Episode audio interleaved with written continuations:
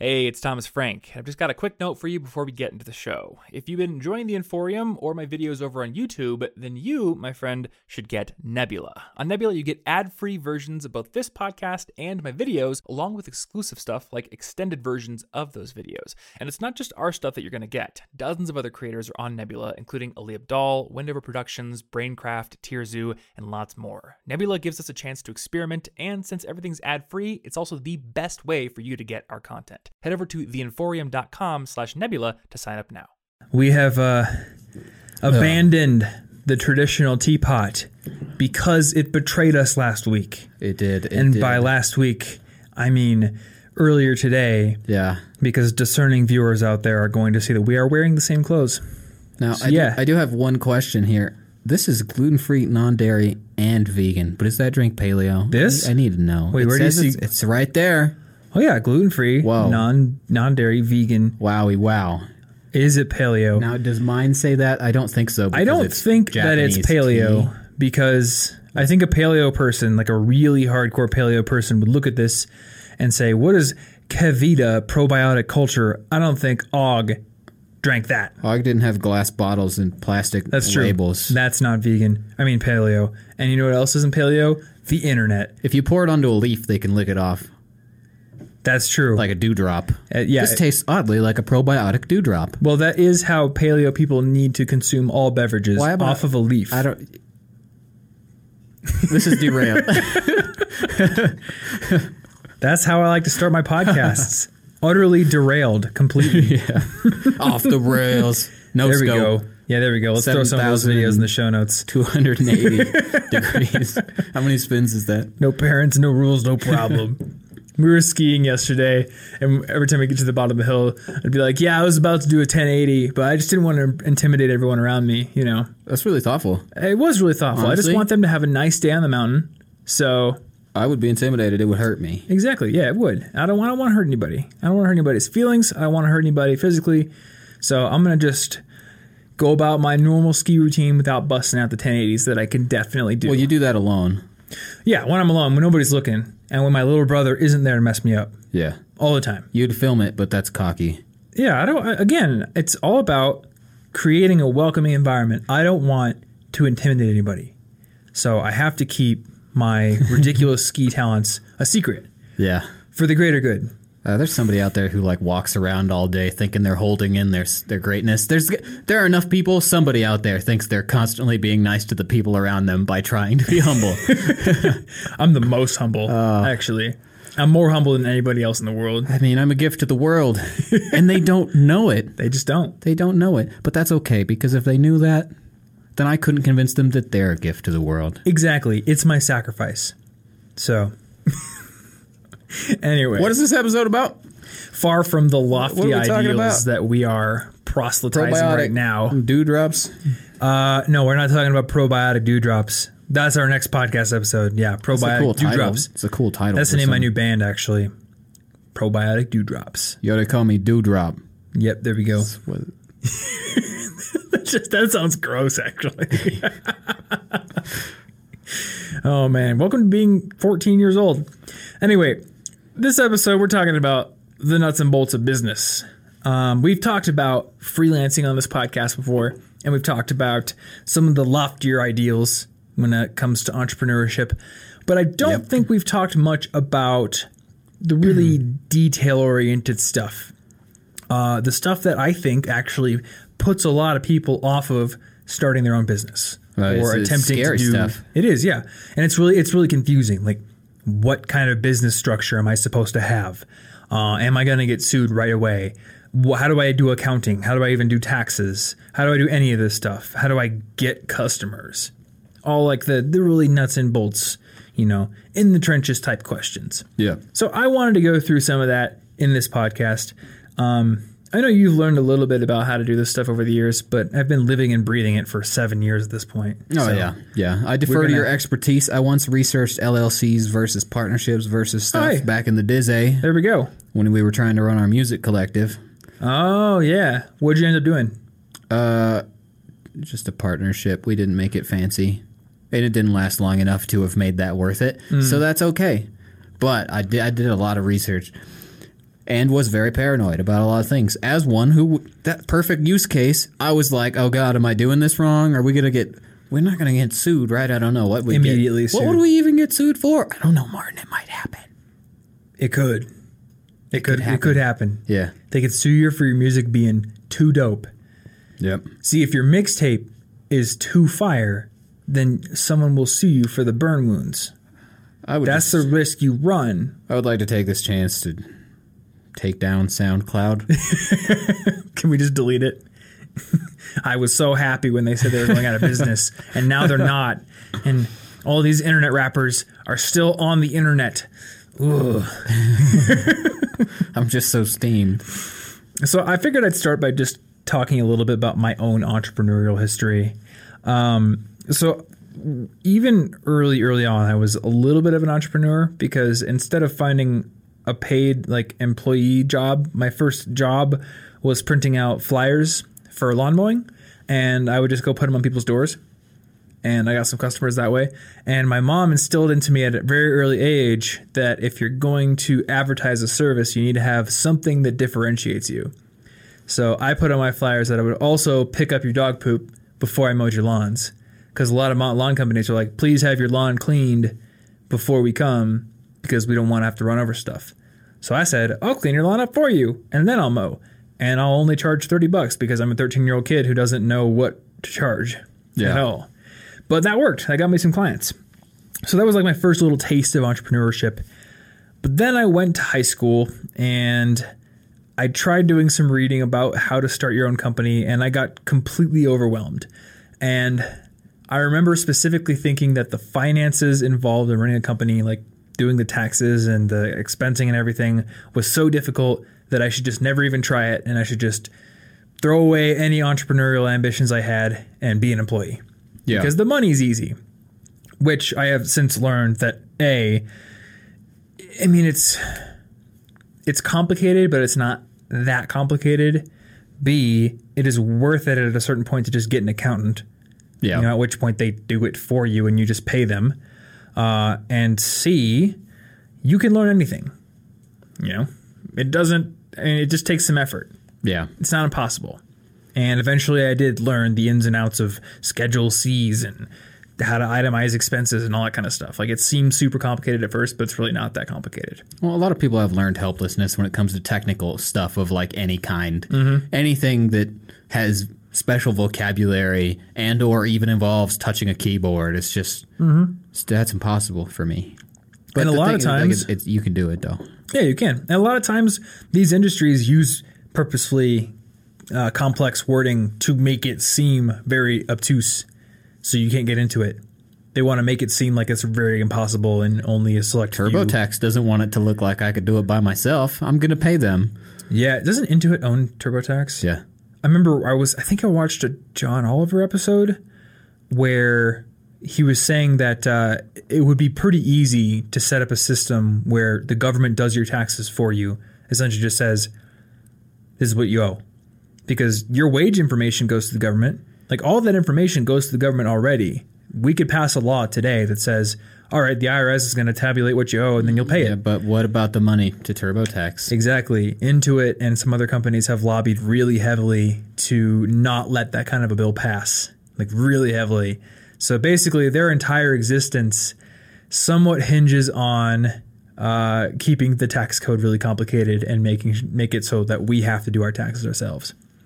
And I will tell you, doing taxes as an entrepreneur is more complicated than doing them as a single person. Oh, they Usually succeed. They do a great job. It's very complicated. it is, but it's still doable. It's doable.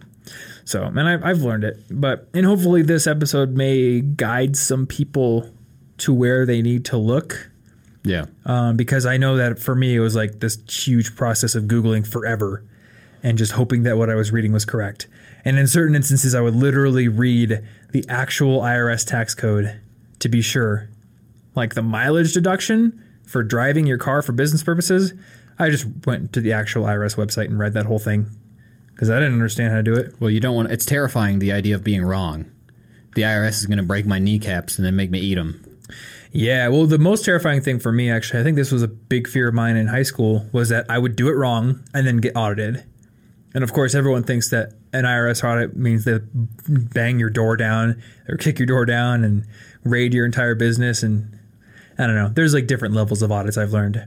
Sometimes it's just like, hey, we think you made an error, so please fix it and pay what you owe. Hmm. Sometimes it's like, hey, we need you to send in this paperwork. And then, like, only in the most egregious cases do they actually send somebody out to go through your books. Yeah, they're not going to be like, I'm going to need a 20. Looks Yeah. like you missed it. Looks like you missed 20 bucks in tax payments. You're going to jail forever. Yeah, you, you can kind of feel like that, to be honest. So, I want to talk about some of the nuts and bolts stuff. And I want to start with different business types. So, like you kind of alluded to earlier, there are four or f- uh, there's five business types that we're going to talk about. There are more, but there's only five that are worth mentioning. So there's a sole proprietorship, and this is the most basic one. And if you start doing freelance rap, uh, beat consulting tomorrow for all those SoundCloud rappers, and you charge them, and you don't set up a business entity, then you are automatically a sole proprietor. All that means is you're doing work for yourself, you're bringing in money, it's under your name Yeah, you didn't need any papers. there's no corporate structure around it. And from a tax perspective, you would just report that as normal income. Um, it wouldn't go on like your wages and salaries box, it would go on other income. And that basically just denotes that there was probably nothing withhold, withheld from it, or it's not from an employer. Yeah. It's just money you made. And a sole proprietorship is attractive because it's really easy, because there's nothing you have to do. I mean, if you're operating under a business name, you may want to get that business name trademarked eventually if you don't want someone else to use it or something like that. But you don't have to. And you can set up Martin's Beat Consulting Service and have a website and do everything and really do nothing with the law or any sort of legal structure, and you can operate just fine. Yeah. And with a name like that, I doubt anybody else is going to steal it. So, Yeah, nobody wants I would- I Martin's would be Consulting Service except for me. Yeah. I want it Oh, just okay. to make you cry. So I'm going to take it. Um, the downside of a sole proprietorship, and this is the same downside with a partnership, a general partnership, is that there is no limitation of liability. And um, what that basically means is that uh, your butt's on the line for anything that goes wrong. So if your business is horribly in debt, that means you're horribly in debt. If your business gets sued for something, you get sued yeah, for you, something. you personally, your stuff You gets personally. taken. Yeah, so if you screw up in some big way, you consult on somebody's beat and you accidentally throw a fart noise in there and they were actually playing that for some royalty over in Scandinavia and they decide to sue you for that, well, they're probably going to lose. But if they do win, they can come after your personal bank account. Yeah, and that's that that's a little That's scary scary. if you're in any situation where you think you're going to get sued, Mm-hmm. or even when you don't think you're going to get sued, because sometimes you just don't know. But Yep. that's that's pretty scary thought. Now, the industry you're in will, uh, in part, determine the risk of being sued. Oh yeah, You know, if you are a doctor, you know, every doctor is required to have malpractice insurance because something can pretty easily go wrong. If you're a blogger on the internet or you're consulting on people's SoundCloud beats, there's very little that's going to go wrong.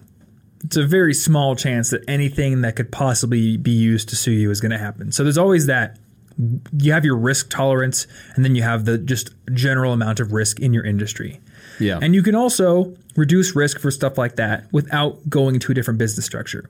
You can have a contract that your client signs that says, hey, if I accidentally throw some fart noises into your beats, I am not liable for your offending royalty. that sounds like, that. a weird contract, and I would not sign. I have that in every contract that I put out. in quotes? So what's going on? I have that in everything. Uh, you know, so you can have a contract. And while we're talking about it, um, contracts in general are good to use. Anytime you're doing business with somebody, it's good to have a contract. So I designed websites for people. That was my first like real quote unquote entrepreneurial thing. Yeah. And I had a contract. That's very useful, both for like limitation of liability things, but also for stipulating things like, oh, you can only ask for so many changes before I start charging you extra. Things like that. Um, and actually, I'm going to put contracts on my little outline so I don't forget to come back to them because they are very important. But you can also get business insurance. So if you were in a more high risk industry, you can buy business insurance and that can cover you under certain things if you do something wrong, maybe. Or you, I don't know, if you break something when you're at a client's place. Oh, good example. So I was a web designer, and in high school, I put like my web design ads on Craigslist.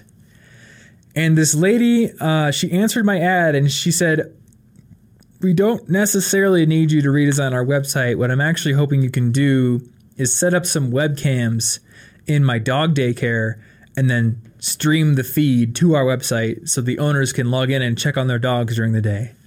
And as an impressionable and very naive 18 year old kid, I said, okay, I'll do that for 50 bucks. Because in my head, it was, I'll just plug in a couple of webcams, hook them to a Ustream, embed the Ustream, and I'll be done in 10 minutes. Yeah, that sounds super risky for 50, 50 bucks. I might, I might burn your house down. So what ended up happening was I go to this person's dog daycare. Uh, what I learned is she has two locations, so it's actually two different jobs, and the computer was in a completely different room than the dog daycare room. So I had to figure out how to cleanly string USB cable, and I had to get a bunch of USB extenders, and then it turned into like the the biggest craziest project ever. I learned the iron law that IT always takes longer than you think it does. And in this case, we opened up our computer because it was having some problems while I was trying to get the, the stream to work. We open it up and it's just full of dog hair. Like, I'm not even kidding, like full to the brim of dog hair. So we clean that out. And then we go to our second location and that computer just dies. so Permanently or that computer just died. The second location made the first location look like a walk in the park. The second location, her computer died, and also the only way to run the cable from the office where the computer was to the dog daycare room, I had to go up into the attic of the building and string it through the attic. And what I learned about attics of big buildings is it's not a solid floor up there. It's like a lattice of two by fours, is- and if you step that. if you step off the two by four, your leg will go through the very yeah, it's fragile like ceiling. fake- yeah, it's like my grandma's Yeah. attic. You got to watch yourself. So very fortunately, uh, I had decent enough balance to not send my foot careening through a ceiling. You could have broke their ceiling, injured yourself, Yes. but landed on a dog and been sued and in the hospital at the same time. Yes, that that definitely could have happened. Yeah. Looking back on it, it was riskier than I thought.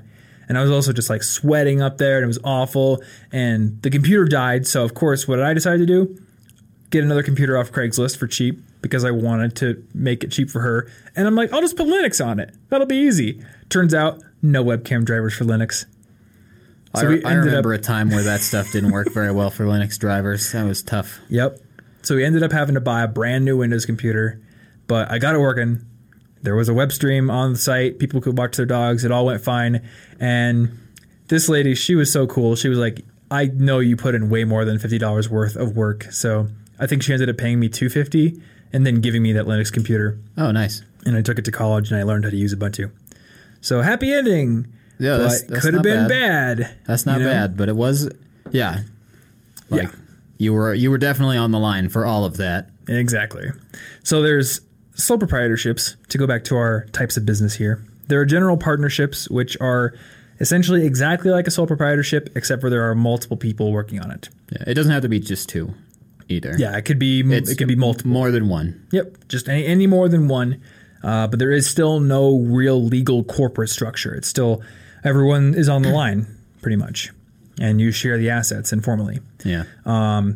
This was actually the first thing that with my web design business it was a partnership. And later on in the episode i want to talk about the dangers of partnerships because they can be dangerous. Sounds like a relationship episode topic. it is a little bit yeah it can be. It- i mean it is almost like that.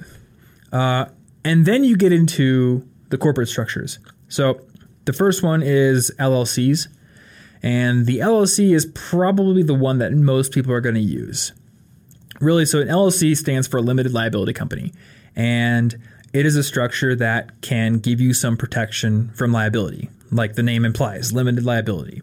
So if you have a limited liability company now you have a separate business entity. You have to file papers with the secretary of state um, and then you have like a business bank account business credit card in some cases. Basically you're trying to separate your personal life from your business. When you do that, it becomes more complex because now you become an employee of the business, even though you own it. And for most people who have LLCs, say maybe like a, a, a dentist that's practicing on their own, or a lawyer, or a freelance writer, or something. You know, if they're doing all of the work themselves, and every single dollar comes as a function of them doing work, then their salary is going to be every dollar of profit, and it's going to be taxed just like an employee's salary is taxed. Yeah. Um, another thing you can do though is like in our case, we have an LLC, but not all the money comes directly from my efforts. So I can set like a reasonable salary for myself, and then I can also take dividends on top of that, or distributions, I think it's called. So it's more complex, but you have some protection in case you get sued, and there are some, um, there can be some tax benefits to it. Actually, not in the LLC. Never mind. That's so. This is where it gets confusing. That's where you get the benefits of corporations. So there are two main types of corporations: S and C. The S corporation is what they call a pass-through entity, which means all the profits are still kind of on your taxes, but it is a corporation and you still can pay yourself. What's S stand for? I don't know. Super. Super corporation. It's super corporation and then corporate corporation. and corporate corporation. Yeah. So the ma- the main difference I know about here, and this is not that important for people to know because most people will never form a C corporation, is that C corporations are taxed as an entity, and then you are also taxed as yourself as well. Oh, And it can get, you know, there's like shares and stock and all kinds of crazy stuff that comes up with it. buy low, sell high. Buy low, sell high, or buy li- buy high, sell low, and cry.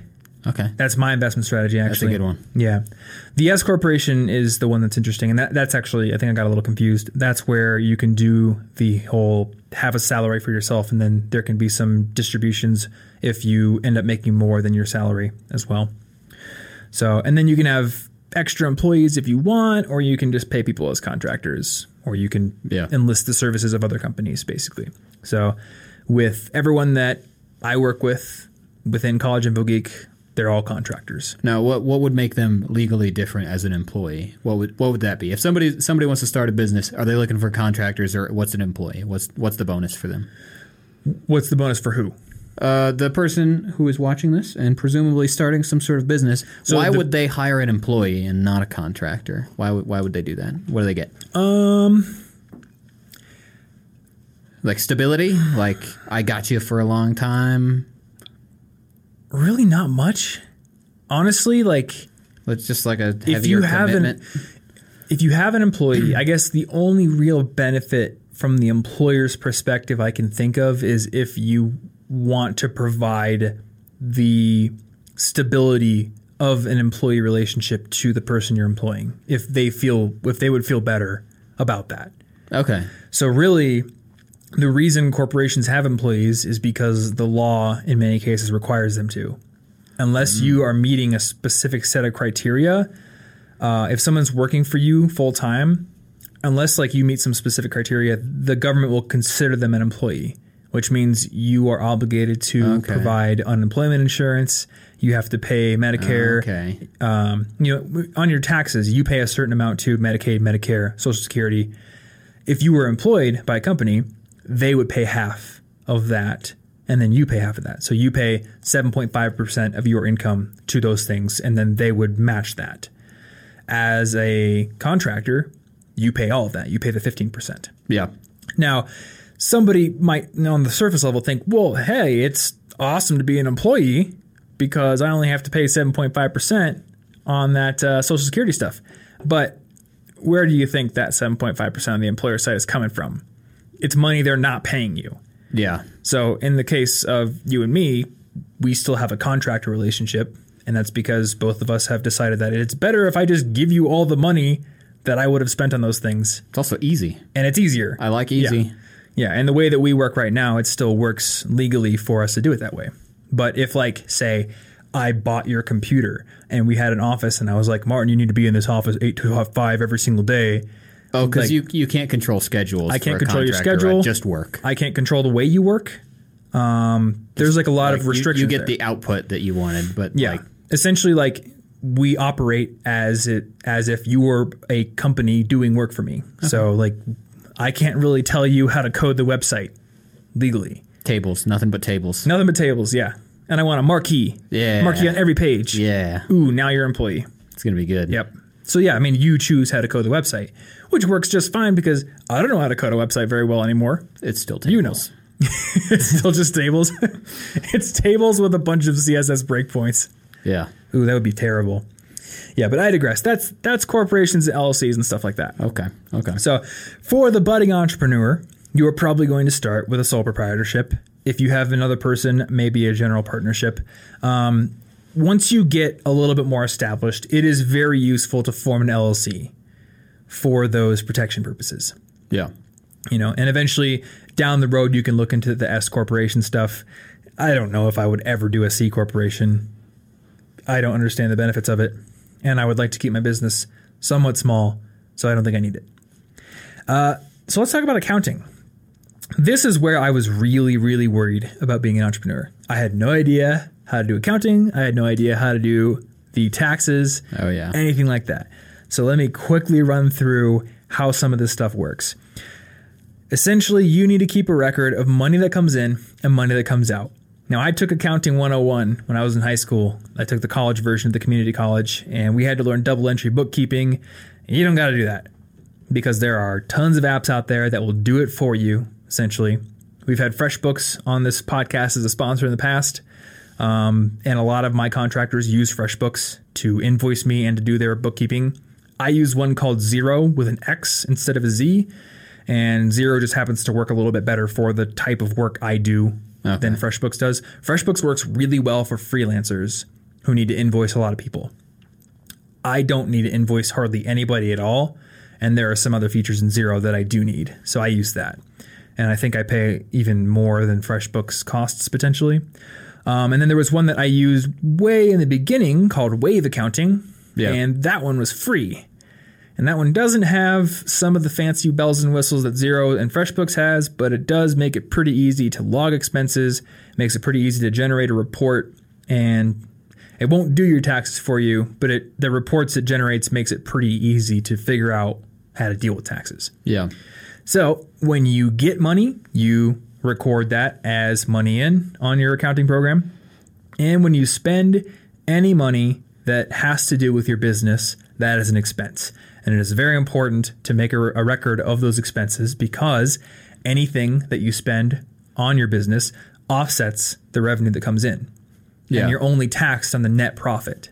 So if I'm running a web design business and I do $10,000 worth of business in a year, but I spent $2,000 on some new software, maybe a new laptop, well, I only have $8,000 of profit to be taxed, Yeah. which is pretty important when, you know, 20 or 30% of your money is going to taxes.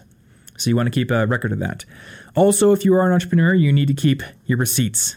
And I don't keep the paper ones. I just take a picture of the receipt with uh, with ScanBot. That's the app I use. I used to use Scannable, but it got really buggy on me. Mm, kept logging me out. So ScanBot works really well. It digitizes your receipts, and I think it also does optical character recognition. Oh, that's cool. So you could even search receipts if you had to. But I always just make sure I have those. And those are things you need just in case the IRS ever does audit you. You need to have records of all of your expenses. Otherwise, they're going to say, you just made that up. You know? Yeah. And I mean, like, it, it seems a little dumb because you could just bring up the credit card statement and be like, it's right there, it's proof. But in a lot of cases, they want the receipts. So I just make it a, a little rule to always take a picture of that receipt keep it in Evernote. Yeah. Make sure I have it.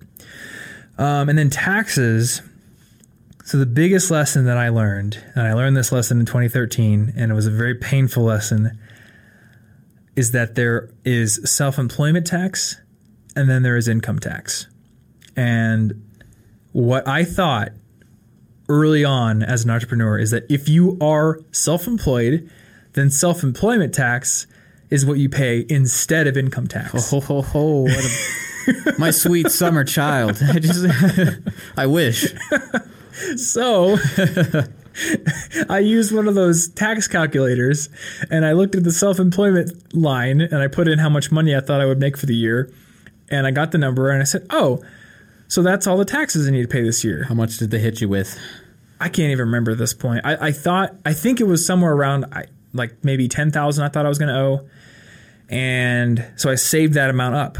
I also did not know about quarterly estimates. You're like, "I'm we'll responsible. I've I'm got all the money." I've Yeah. got it. I'm going to pay it at the end of the year. We're good. And then this was literally during Christmas time. I was at Anna's house for Christmas. Around the dinner table, we were just hanging out, and I had my laptop open.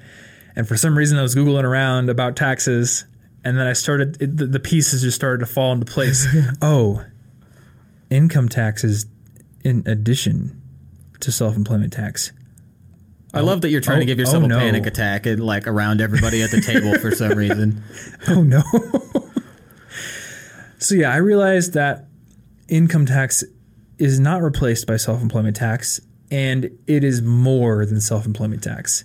So all self-employment tax is is that 7.5% Medicare, so- Medicaid, yeah, Social Security that you would pay as an employee and also the 7.5% that your employer would pay. If you're a sole proprietor or a general partner or whatever, you pay that whole thing yourself. It represents about 15% of your income. Yeah. I didn't know that then. I thought that was the only taxes I owed. That would be but that's not true. Yeah. So then I realized, oh no, I actually owe about 40% of my income to the government. And I had to hustle and scrape for the next few months to pay back the IRS before it got to a late period. And it sucks because you gotta you gotta make all that money, right? But that money that you're making to pay off the taxes is also taxed. Yep. So you gotta It was real bad. I didn't like it. Uh, I learned my lesson. And I also learned that when you're an entrepreneur, you have to pay quarterly estimates. So this was all hidden from me. When you're an employee, like technically, the taxes that come out of the profit your company is making or the money you're being paid, it technically is due every month. But it's super hidden from you because as an employee, all you ever know is that there are some taxes withheld from your paycheck, and then at the end of the year or in April, you get a uh, return or Yeah. what they call a refund, right?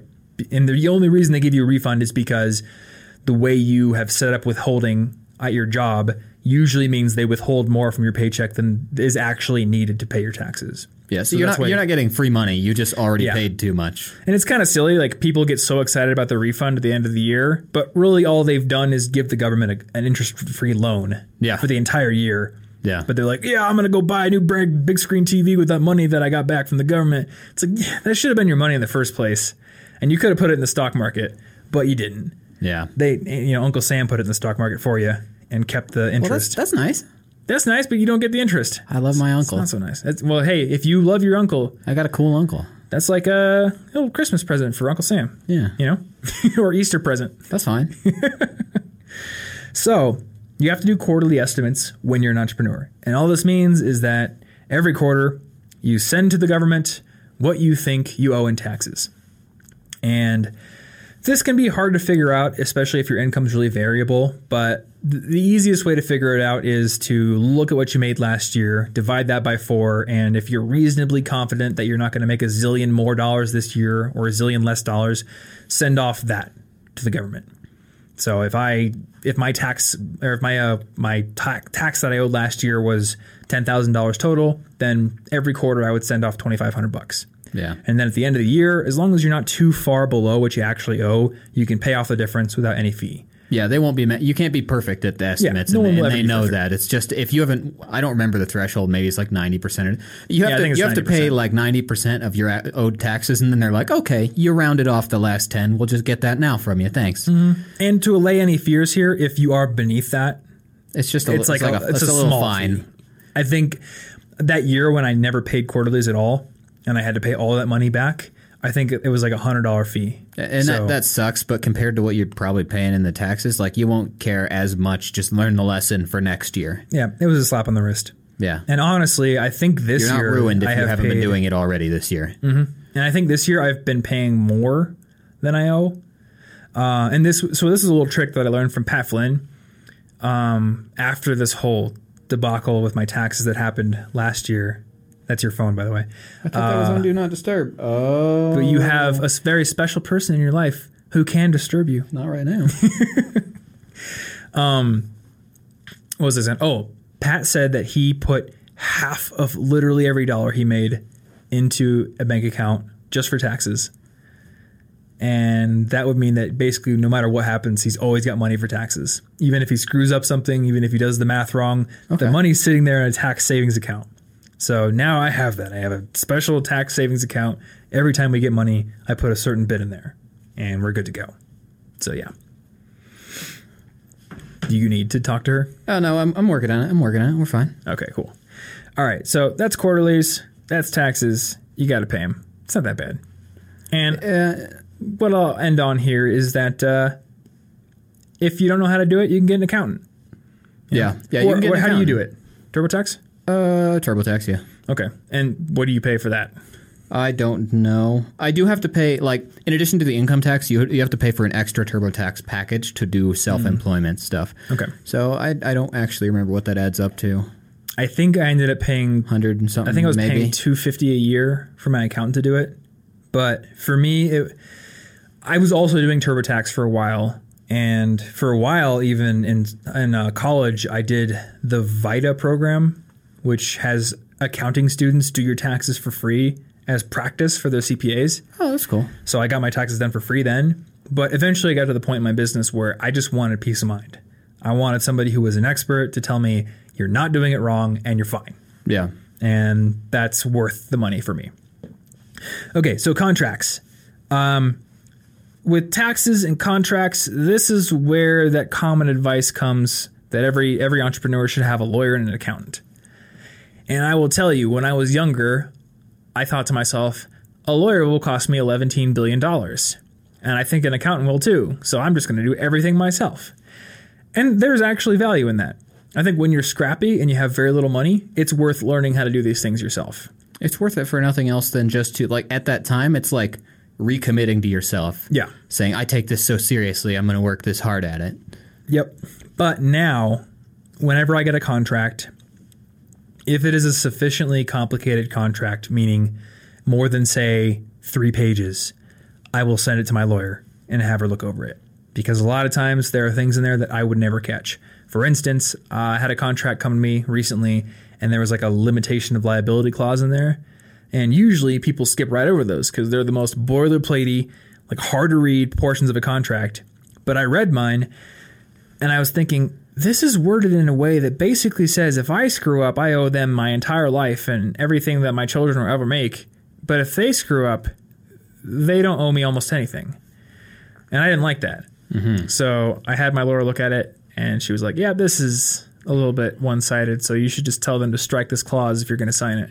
So that could potentially save me a lot of money Well, in the future. Professionals are useful. It, it are. turns out that as long as this stuff remains complicated, and it will, Yep. it's uh, it's not a bad thing to rely on somebody else who knows way more about it. It's yeah. It turns out people who know the law are, are worth consulting in certain cases, but uh, I am very aware that the services of a lawyer can be expensive. Yeah. I'll often pay like 150 bucks to have my lawyer look at a contract if she has to look at it a few times because sometimes there is back and forth negotiation. Um, so in the beginning, what you can do is one, you can find boilerplate contracts and you can use those. And obviously, a lawyer isn't vetting them, and I'm not a lawyer, so I don't want to say like this is totally fine to do. But it's often better to have a modified boilerplate sample contract than to have no contract at all. Yeah. Um, and there's also an app called Shake by Legal Shield. Oh yeah, I've heard of that. And I've used this actually. My video editors, we had a contract at one point because they needed new computer hardware to be able to do the kind of animations that I wanted, but they needed money for the computer hardware. So I prepaid for a certain number of videos Okay. so that way they could buy new computers. And because I was prepaying, I was like, we should have a contract. And with Shake, it was super easy. They was just like a little wizard. We agreed to do this many videos for this price, and then it kind of takes care of the boilerplate. so cool. that's free. And again, it's better than having no contract. So yeah, taxes, contracts, accounting. We've gone through all that, business types. And let's see here. What do we have next? We have everything is funnels. And I want to talk about different value types, all kinds of cool stuff like that. We're going to get into some more fun stuff. I think the taxes and contracts is maybe the little Oh, I love taxes and contracts. It's it, it is pretty fun. It's pretty wild. I mean, Ben Wyatt would be pretty into it. Ooh. But we got some other stuff to talk about. First, though, I want to talk about our sponsor this week is uh, Storyblocks. And they've been sponsoring our podcast for a few weeks now. So, really thankful to them for supporting our show. Storyblocks is a library of royalty free videos, audio and stock images that you can use for anything that you're creating, whether it's for personal use or for profit. And the great thing about Storyblocks is that when you pay, you get access to a member library with hundreds of thousands of these assets, and you can use as many as you want. You can download an unlimited number and use them in your pro- in your projects for one low monthly or annual fee. And this is really useful if you are a YouTuber like us. I guess like me. You're not really a YouTuber. I'm only accidentally on YouTube. You are on YouTube. But yeah, you wouldn't call yourself a YouTuber. I tripped and I fell, and I was on YouTube. You tripped and fell, and you were on YouTube. Yep, It was that just happens sometimes. You know, I'm a little bit more deliberate with it. Yeah. You know, and not on this channel so much, but on my main channel, I often do need stock images and stock video files and audio clips and sound effects to make my videos more compelling. And I know when I make my videos more compelling, more people watch them, the channel grows, and I think that's been a really big differentiating factor in what's helped my channel grow. And I can point to a lot of friends of mine who have channels that use stock images, stock photos, and they use a lot of things that really visually illustrate what they're talking about and makes their vid- and make their videos a lot more compelling to watch. Uh, but the problem is, a lot of times when you go to other sites to find stuff like this, you pay per piece of media. And I remember my girlfriend was looking for an image of an old timey boxer at one point. Um, I don't remember the guy's name, but you know the picture. It's like the dude with the knuckles Little Mac. Little- yeah, maybe Little Mac. it's- It's, Little Mac, or like the historical uh, inspiration for Little Mac. Yeah, that guy. Uh, and I think the site wanted $150 just for the one image. You know, and that's that's just crazy. So I ended up finding some really, really old pictures of other boxes that she could use. But in many cases, that's like the only option you have if you're using a site like that. And I myself have paid like 50 bucks for one clip of footage in the past. And yeah, it spruces up the video, but that's eating into the budget. So if you have access to a huge library of high quality content like this, a lot of times you don't feel that creative restriction because you know that you can go and you can find almost anything you need regardless of the project you're working on. They've got 400,000 images, 150,000 videos, and over 100,000 audio clips, both sound effects, transition noises, whooshes, pops, all that kind of stuff, and background music that you can use in your videos.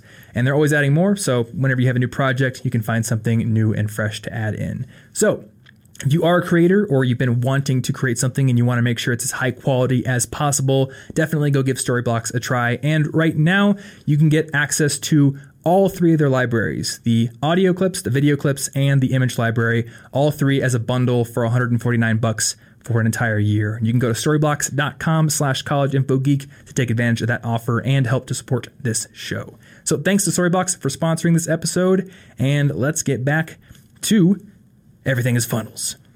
That's what I had to call this section here. Okay. So this is more of a fundamental and philosophical, I mean not philosophical, but more st- strategic. That's the word. Yeah. Strategic. Strategic. Yeah. Strategic part of the episode. So we talked about the nuts and bolts of taxes and contracts already. What I want to talk about now is the lifeblood of your business. Regardless of what your business is, the lifeblood is cash flow. Money in, money out. Because there needs to be more money coming in than going out if you want to be able to survive as a business. That is definitely true. Yep. So if you're a freelance web designer, you need to have enough clients to be bringing in money, and that needs to outweigh your expenses, both business expenses and your personal expenses. Same with a restaurant, same with anything. Now, the reason I call this section Everything is Funnels is because this is how I see business. Everything is a funnel with a wide mouth that goes down to a very narrow bottom. And because I'm an online content creator, this is the most easy example for me to think of. But say we have a product, which we don't right now, but say we do. Actually, no, we kind of do have a product. Okay, so let's take, we have the print version of 10 Steps to Earning Awesome Grades, which is the free okay. book that I offer to people. It's a free downloadable ebook, but if they want, they can go over to Amazon, they can buy it for about $10.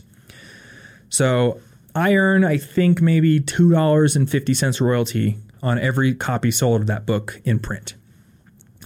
So just say we, that's the only thing we have. If that's the only thing we use to make money, then it's $2.50 times however many units we need to ship to not starve. And I don't know, say we need to bring in $2,500 a month.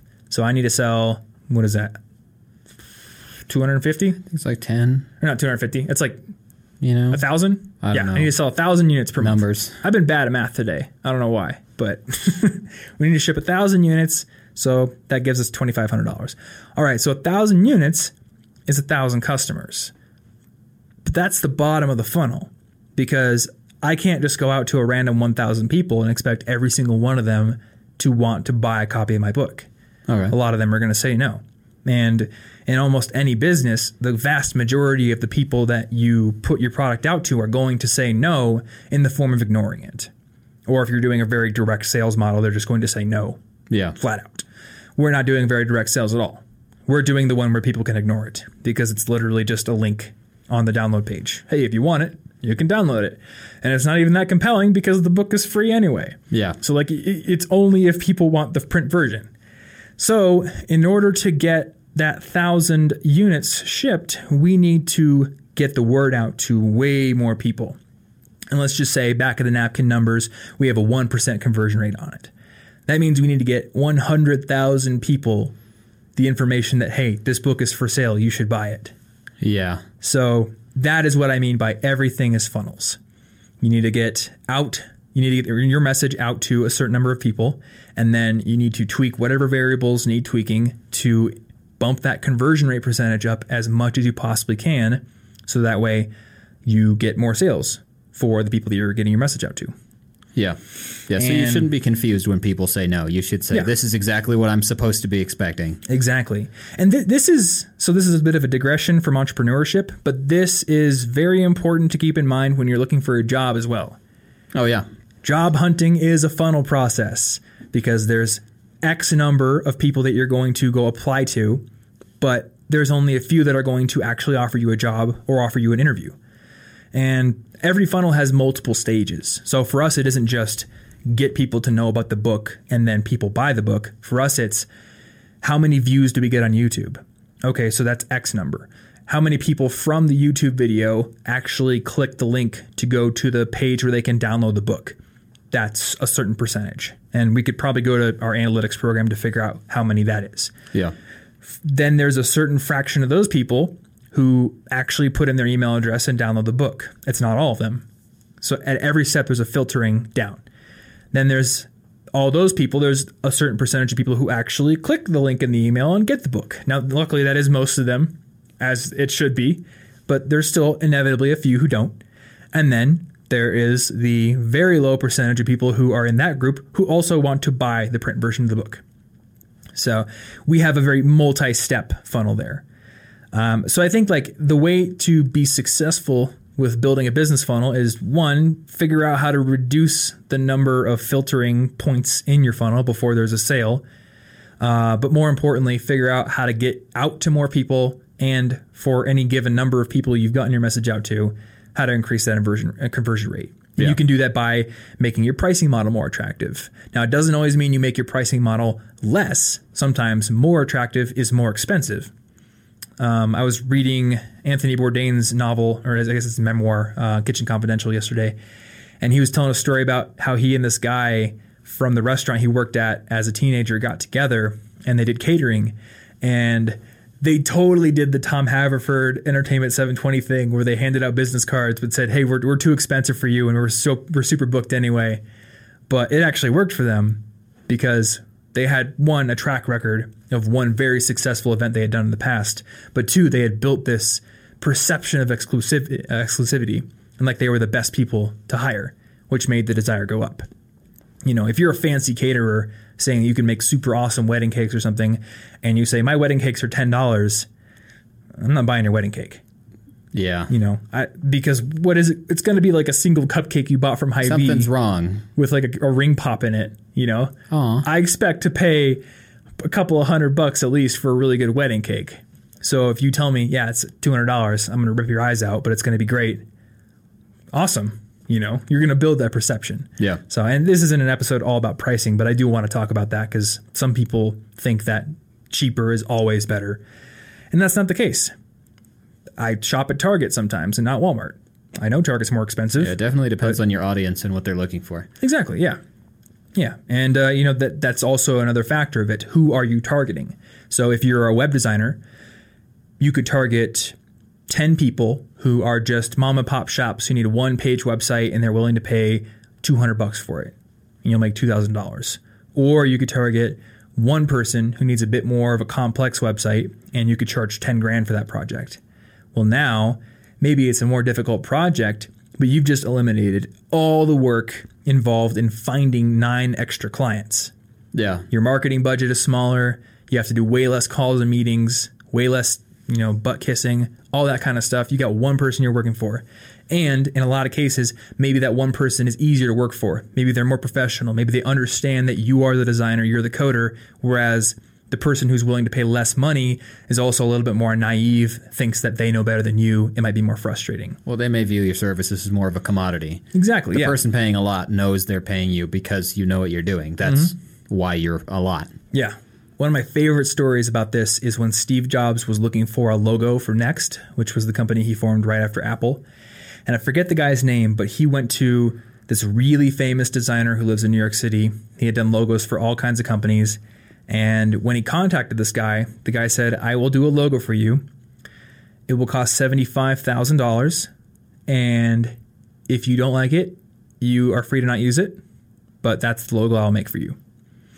And of course, Steve Jobs being Steve Jobs, he had all these changes he wanted to make and everything. But the guy was like, no, this is the logo I'm going to make for you. And Steve really respected that. He really respected this guy, knowing that he was the expert. He had all of the experience, and Steve was the client. Yeah. You know, whereas if he had just hired a person off of Fiverr.com, that person's not going to be treated with the same amount of respect because they command a $5 logo, not a $75,000 logo. Yeah. Now, obviously, and I think this is something that a lot of people need to hear because I needed to hear it. If you want to be able to command respect and command a high price, you need something to back that up.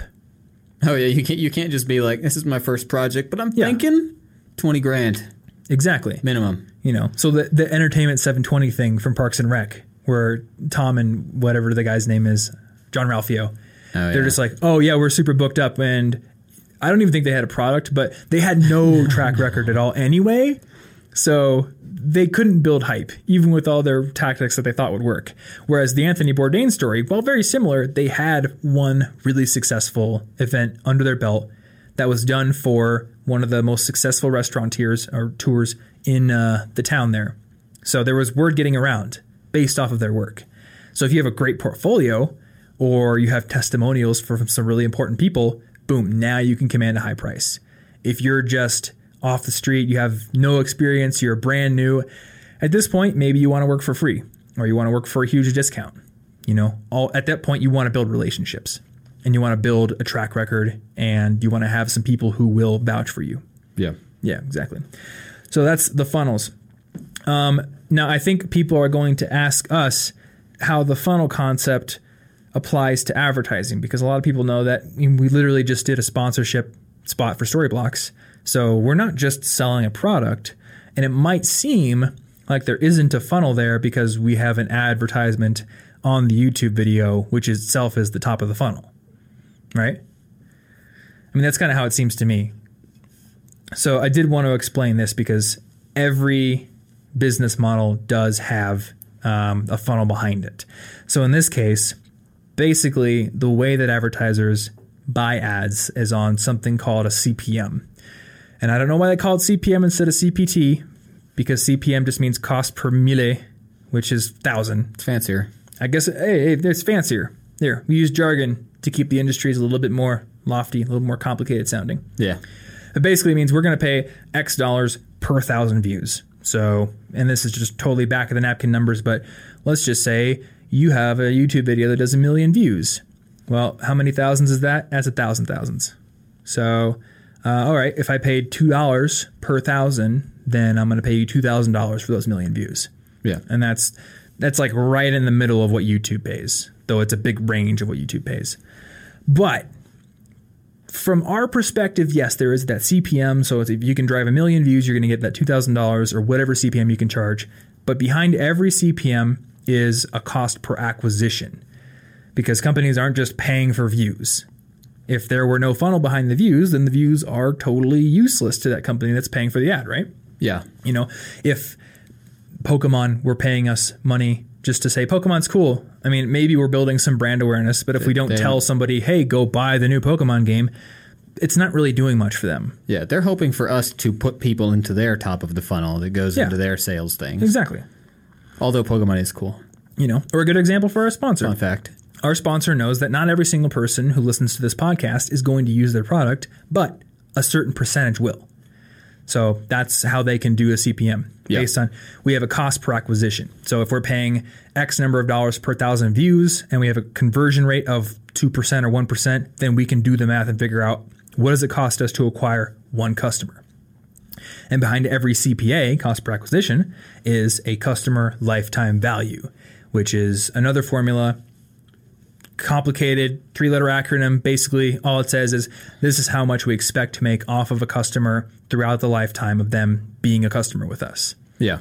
Um, there's some really good pricing studies about Netflix and how they figure out their customer Oh, lifetime that, value. that, that would be interesting.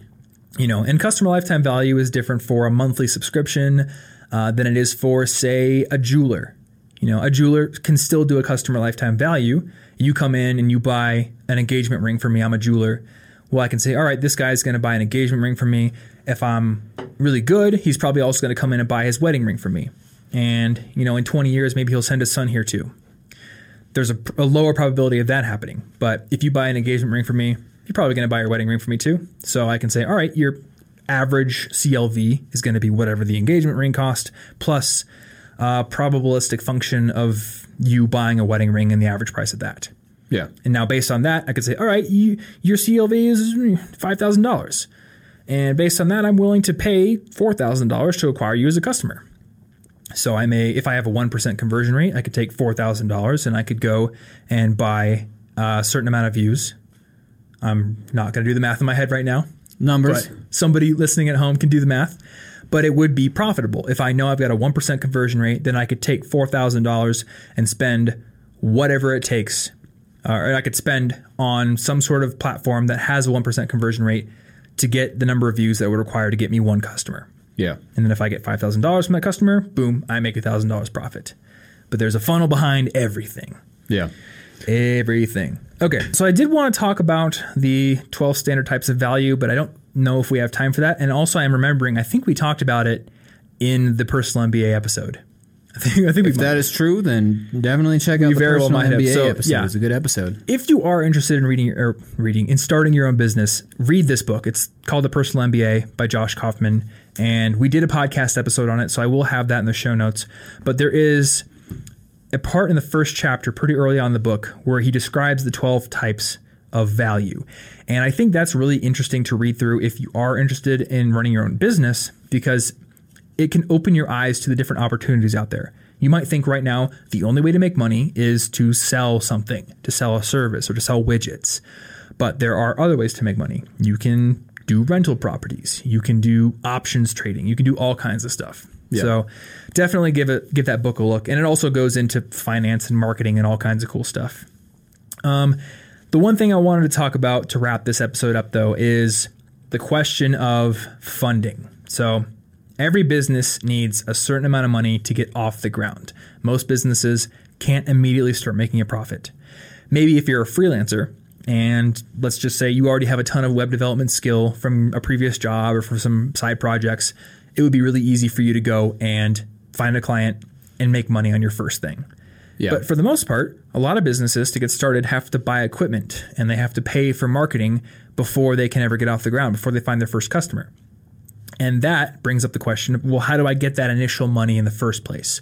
Or if I'm puttering along at a certain rate in my business and I want to grow it, well, how do I get an influx of capital to grow it?